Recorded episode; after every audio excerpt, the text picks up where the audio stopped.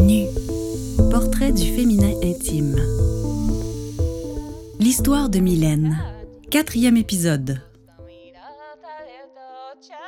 Aujourd'hui, j'ai l'impression d'habiter mon corps plutôt que de le regarder de l'extérieur. Avec les hommes, je sens que j'ai gagné en maturité. Je vis mes relations avec plus d'autonomie. Je peux m'embarquer à n'importe quel prix. Par moments, j'ai l'impression que faire l'amour, ça invite même à la guérison. Avec le temps, je m'aperçois que je suis beaucoup plus attentive aux, aux sensations internes de mon corps. Par exemple, j'ai l'impression que je maîtrise quand même pas mal l'intérieur de mon vagin. Ça a beaucoup évolué avec ma sexualité. Mais je crois que c'est aussi dû au passage de ma fille à l'accouchement. Parce que je suis beaucoup plus sensible depuis. Ça a tout changé à l'intérieur. Est-ce qu'il y a eu des traumas qui se sont réglés comme ça? J'en ai aucune idée, mais franchement, j'ai des orgasmes beaucoup plus facilement. Des orgasmes vaginaux, j'en avais une fois de temps en temps. C'était souvent dû au hasard, mais depuis l'accouchement, c'est prêt, c'est là. Je pense que ça peut avoir un lien avec le qigong sexuel puis avec les massages que j'ai reçus à l'interne. C'est inspiré du Karzai, c'est une méthode chinoise. On traite les femmes à l'interne, dans le vagin. Ça se veut plus énergétique que mécanique.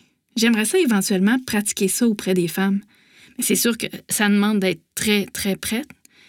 C'est des pressions avec les doigts sur les tensions à l'intérieur du vagin. C'est comme si la conscience arrive à nos mains plutôt que de forcer à réparer quelque chose. J'ai été massée, traitée comme ça avant et après l'accouchement. J'ai envie de partager mon parcours avec ma fille. J'aimerais lui léguer la confiance, le pouvoir de guérison, la puissance de sa féminité. Je me sens impatiente, puis en même temps, j'attends le bon moment, qu'elle soit prête. On se dit déjà beaucoup de choses, on a une relation très intègre. Je sais que je vais tout raconter à ma fille un jour. Il n'y a pas de raison qu'elle sache pas qui est sa mère. J'aurais tellement voulu savoir qui était mon père et ma mère. Surtout qu'ils ont eu des parcours. Je sais de qui je tiens. Mon père est mort sans pouvoir me dire grand-chose. Puis ma mère, d'où lui vient toute cette souffrance, elle m'a déjà ouvert une porte. Elle serait prête à s'asseoir pour en parler. J'ai hâte d'en arriver là. C'est long parce que j'ai tout gardé en dedans pendant tellement d'années. J'ai hâte de pouvoir être dans l'amour avec ma mère. Je peux pas forcer la guérison, mais je sens que c'est important.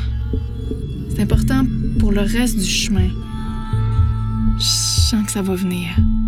Pour elle, pour moi, pour ma fille. Ce sera important.